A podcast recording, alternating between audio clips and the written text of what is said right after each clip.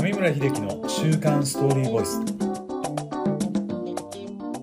こんにちは。ストーリーボイスの上村秀樹です、えー今日のテーマをお話しする前になんとボリューム9の「永遠のゼロ」が5000回に行きました。やったー！ということで、えーご視聴いただいている皆様ありがとうございます。昨日ですねちょっと高野山にね紅葉を見に行ってたんですけどもその行ってる間に5000回に行っておりました。皆さん本当にありがとうございます。また引き続きえー素敵な作品をですね、まあ、僕なりのストーリーボイスなりの解説で皆さんにえーお伝えしていきたいと思います。さて今日のテーマですけどもまた音楽がやりたくなる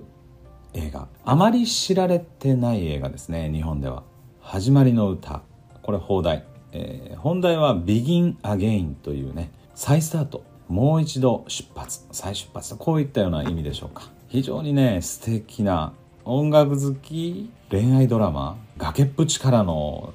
大逆転、まあ、こういったものが、まあ、テーマかな。あともう一つは現代の音楽に関わらずですけどもビジネス的ヒントも相当に込められた作品になってるかなと。これまでの従来型の音楽が売れていくレコーディングそしてデビューってこう広がっていくっていうのではなくてどうやってレコーディングしていくのか。もうこの映画は街の中でデモテープを撮っていくわけですね。地下鉄のホームだとかビルの屋上だとか路地裏で収録したりするわけですけどもそれをレコードレベルから、まあ、最終的に音楽で出すわけではなくてインターネットで1曲100円で1ドルで売ってしまう。それで一夜のうちに、まあ、1万ドル約100万円110万円ぐらいを気づけばダウンロードされてた。こういう展開になっていくわけですね、まあ、この映画たった5つの単館映画館で上映されてアメリカですけど気づけば1300を超える映画館全米の映画館で上映されてたと。まあ映画の説明いきましょうか。監督脚本はジョン・カーニーというね、えーあまり我々、えー日本人は知らないと思いますね。出演者は主演がですね、えーグレタというね、えー女性30代の30ぐらいの女性ですね。キーラ・ナイトレイさんという方ですね。で、えーこの人はシンガーソングライター。失恋した女の子。女性ね。でもう一人、ねえー助演がダン、まあ、これはあダン役はマーク・ラファロさんというね40代前半半ばぐらいの、まあ、妻に捨てられ娘とも別居することになった音楽プロデューサー。7年を超えてアーティストを発掘できてないと。で結局自分が作った音楽レコード会社からも共同経営者からクビを宣告されてしまうというまあ本当に崖っぷちの音楽プロデューサーを表してます。で次にこのグレタが、まあ、イギリスからアメリカにやってきたニューヨークにやってきたという設定なんですけど実は恋人と一緒にやってきた。その恋人はアーティスト歌手ですね。その歌手はデイブアダム・レビーンさんといってこれ本当のあのアーティストなんですね。このアーティストの彼が歌手役デイブをしてるんですけどもこの3人目。さらに次には共同経営者がサウルというね、えー黒人の、まあ、渋い男性ですね。経営センスがあったんでしょう。どちらかというとダンがあーアーティストを発掘してきてでお金のこと経営のことはサウルがやっていたというような背景に見受けられます。でさらにはグレタの音楽友達。あまり詳しいことは映画では出てないですけどグレタがイギリスからやってきてることを考えるともともとイギリスからアメリカにやってきて音楽活動をしてるんだと思います。ただし全然売れずということで路上ライブを一人でやったりまあ寂れたバーで、えー演奏したりと。でこれはスティーブジェームス・コーデンさんが演じてます。あとはあれですねダンの娘バイオレットというねハイスクールに通う女の子。ヘイリー・スタインフェルドさん。この彼女が娘役を演じてますね。まあ、この辺りぐらいで、え物事が展開していきます。でこの映画の非常にいいところは、まあ、僕が一番好きなところでもあるんですけど何気ない街が音楽が入ることで一気にね魔法がかかっったかのように素敵な空間に変わるんですね。でそれは映画のところどころにやっぱりやってきます。イヤホンの二股のジャックがあるんですそしてスプリッターって英語で言うんですけどそれをつけてお互いの曲のお気に入りを聴き合う、まあ、デートするシーンがあるんですけどもそこなんかもまさに素敵だなと思わせてくれるシーンですね、まあ、僕は大阪で育って大阪で東京でも住んだことがあってでサンフランシスコとかねロスにもちょくちょくやっぱ行きますんで。特に大阪については大阪の曲をまあ流せるとしたら、まあ、それ一気にまた普通の街並みが素敵な街並みに変わるんだろうなというふうに 思ったりしますんで、まあ、ここら辺は音楽の魔法がもうふんだんに出てる映画だなと。まあ、ストーリーをちょっとお話しておきますと、えー、崖っぷちの音楽プロデューサーね、えー、共同経営で、えー、かつてはいろんなあのアーティストを発掘してきてたダンもう一人のサウルと一緒に作った音楽レーベルでも時代は変わり今はもうダウンロードで音楽でね、えー、iPod でこういう風になってきてレコードがなかなか売れない。で経営の方法もどんどん変えていかざるを得ない。そういう中にあってアーティストの発掘がうまくいってなかった。で彼はダンはもう飲んだくれになりで収入もあんまり取れなくなっていきで共同経営者からも「お前連れてこいよ」と発掘してこいよと言われて、まあ、プレッシャーをかけられる。もうほとんど首寸前だったところ。そこで実際にクビにされてしまうんですね。で一方でグレタ、まあ、デイブと共にイギリスからアメリカにやってきた。別のレコード会社と、まあ、正式に契約をして新たなアルバムを作るということで。誰の曲？デイブですね。デイブが歌った曲が映画の、まあ、主題歌に採用され、まあ、ある賞も取ってしまったということでどんどん、まあ、アーティストとして成功していくデイブを彼に持つグレタ。ですけどもグレタはどちらかというとシンガーソングライターで曲を作る方にもまあ魅力を感じてたと。彼女が作った曲をデイブにプレゼントしたりでそれをデイブは歌ったりねこういうことをしてたわけ。2人は相思相愛だったんですけどもアメリカに来てレコーディングをしてその1ヶ月のプロジェクトで新たなレコードを作るプロジェクトでニューヨークからロスに。その間レコード会社が用意した大豪邸にグレタは一人で住むわけです。まあいろんなところをこう遊んだりいろんなことをニューヨークを楽しんでたわけですけども帰ってきた時にデイブがこんな曲を作ったって言って聴かせる。でその聴いた曲がこれ私のために作った曲じゃない。でも誰か女性のことを思って作った曲だってことを分かってしまったグレタは問い詰めます。彼デイブはいやこれは君じゃないんだと。一緒にプロジェクトに入ってたミムね、えー、まあ東洋人の女性綺麗な女性のと、まあ、浮気をしてしまったということを白状するわけです。それで平手打ちでそこからまあ2人はまあ決別していくと。で旧友のスティーブのところに、まあ、まあ売れないミュージシャンですよね、えー、流れ込んで。で、まあ、そこで生活をしながら、まあ、特に何かしてるわけではないんですけど、まあ、彼の音楽活動にまあちょろちょろついていくと。いうこういうことになっていきます。でたまたまスティーブが、まあ、バーでね、えー、演奏した時に今日は僕の友達が来てるんで弾いてもらおうって言って無理やりグレタをステージに上げます。でグレタはギター弾き語りで曲を弾くわけですね。その曲を弾いた時に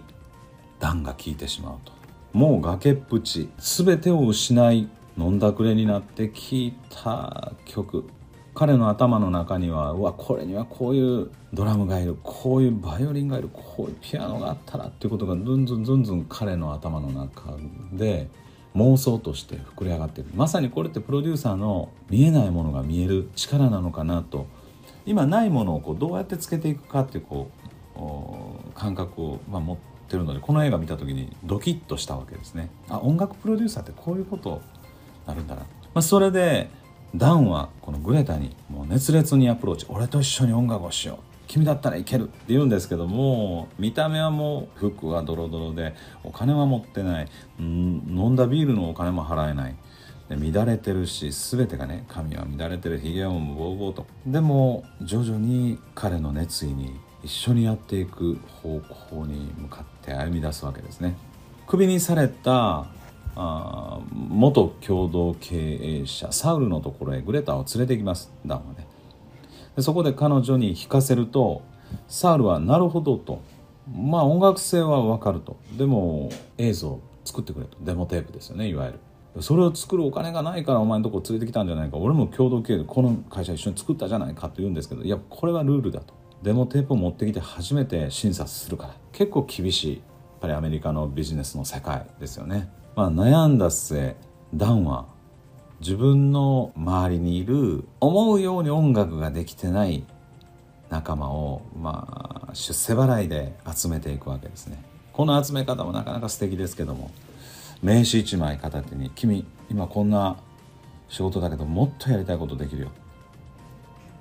本当にそれがやりたかったの？ってこういうねアプローチですよね。ピアニストでそのうちの一人バレエのバック演奏でピアノを弾いてる人に名刺を渡したらそのバレエのピアノを弾いてた人は「社長辞めます」って言ってその場で決心していくわけですね。まあ、これなんか本当にあの僕経営者の側面も持ってるのでこんなことされ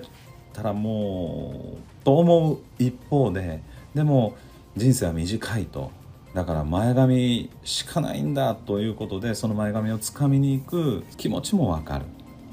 だからこれは本当にまあ今回についてはそのピアニストの人を肯定してしまうということになるんですけども。まあそういう人たちが集まった。ある意味で寄せ集めのガラクタバンドにこのグレタが歌を歌うと。で実際どこで撮影するのか収録するのかというと街中です。路地裏でやったりえー、地下鉄のホームであったりビルの屋上であったり公園であったりと、まあ、これ当然お金がなかったからやってるわけですけども他方で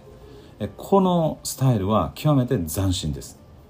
えー、これだったら誰でもできちゃう、ね。えー、非常にいいなと。でそこがまた素敵なのは先ほど冒頭で言いました通りその何気ない街の風景に音楽が加わることで魔法がかかったようになると。だからプロモーションビデオを撮ってとかもしくはそのスタジオで収録したものに外撮りでビデオを撮ったものを合わせたものがよくある音楽のプロモーションビデオですけどここのこの映画の素敵なのはその収録が街中で撮ってる。その街中の日常の空間に、まあ、風景情景に音楽が加わったことでそれがどんなプロモーションビデオよりも素敵なあプロモーションビデオになってたというね、えー、こういう街に音楽で味付けをしたという意味での、まあ、彩り。まあそういう出世払いで集めた仲間とでグレタの、まあ、ボーカルとで、ま、時には町の子供たちわーわーってこうねどんどんどんどんってこうあのやってくる子どもたちをもうコーラスに入れたりしてね。それで収録したものを共同経営者のパートナーに持っていくと当然ねびっくりするわけですね。まあ、なんですけどもあの結論からいくとレコードは出さないことになる。グレタのセンスが良かったんでしょうね。大体こう本なんかを書いてる人音楽アーティストさんなんかも大体こう印税っていうのが、まあ、CD や書籍の売り上げの10%ぐらいなんですね。でそれをもらえるというところにまあ当然あのこれは一つの喜びはあるんですけども他方でそれだったらもっと安くていいやっていうことで最終的には1ドルで、まあ、本来 CD だったら 10, 10ドルでで自分の取り分は1ドルなんですけどもその取り分の1ドルなんだったらもうインターネットでダウンロードできるようにしちゃえということで本当にいいの？本当にいいの？って言ってダンと一緒に決めるんですけどプチッと押してもうダウンロードできるようにしちゃう。結果的には一夜で1万ドル約110万円ぐらいの売り上げになってしまうと。ブワーッと広がっていったという話の展開ですね。その間に恋愛的な要素だったり失意の、まあ、女性が崖っぷちのプロデューサー男性が生活を自分の生活を取り戻していくというね、えー、こういう流れになっていきます。特にこのダンプロデューサーダンは元奥様との関係も、えー、娘との関係も音楽が取り戻していってくれることになるわけですね。娘とセッションというかねそのバンドの中になんと娘が入ってくるんですね。ギタリストとして。父がプロデューサーです。シンガーソングライターボーカルはグレタですよね。もうすごい素敵な。あとはこの映画の中でよく僕はすごく印象に残ったのがプレイリスト。自分の iPhone というか自分のポッドキャストとかそういったものに自分の好きな曲を皆さん入れてますよね。それが音楽の好きな人にとってはそれで全て容姿にも近いようなプレイリストっていうのは影響力パワーがあるということを言ってます。お互いのプレイリストを聞き合う二股のイヤホンまあ、ジャックというんですかね。そこから1人の iPhone から2人が音楽を聴いて街を見る。でそれだけですごく素敵なまあデートになってるということでね、まあ、途中ドキドキします。それはまあ失恋した若い女性と、まあ、妻に捨てられた、えー、中年の男性。この2人が恋に落ちそうになる瞬間も当然あるんですけどもまあ、この映画は結果的に一番収まりのいいダンはあ元奥様のところへ。グレタは新たなフィールドへ。前のアーティストです。売れてしまった彼のところには戻らないと。ね、えー、いうことで、えー、こと落ち着いていきます。すごく見栄えのいいというかね後味のいい作品になってます。まあこの映画サウンドトラックも非常にえー、音楽性が高いのでサウンドトラックとしても、まあ、CD をね、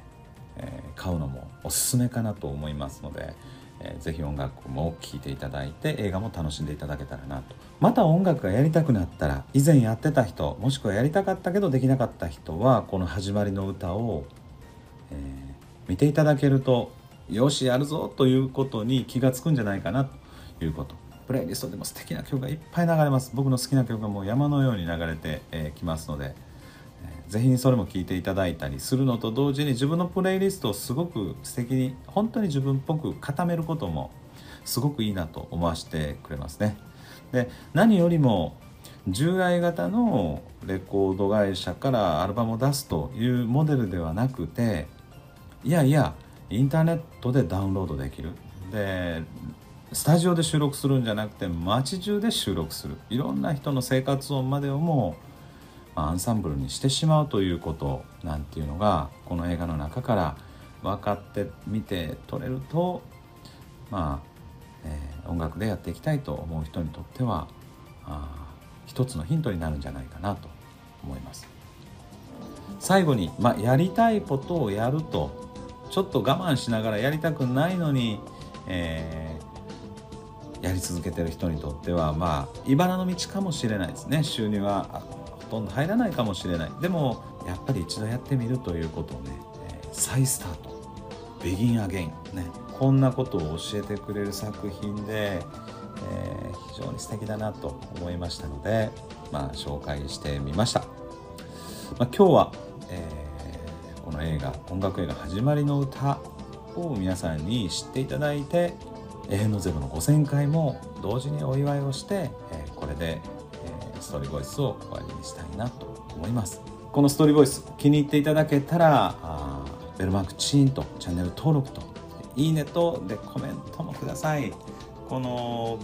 始まりの歌の中でもこの曲が好きだっていうのがあったらね是非教えていただきたいな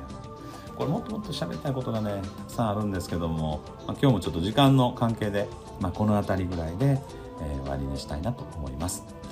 それではまた1週間皆様が素敵にお過ごしになられて来週のストーリーボイスでお会いしましょう。上村秀樹でした。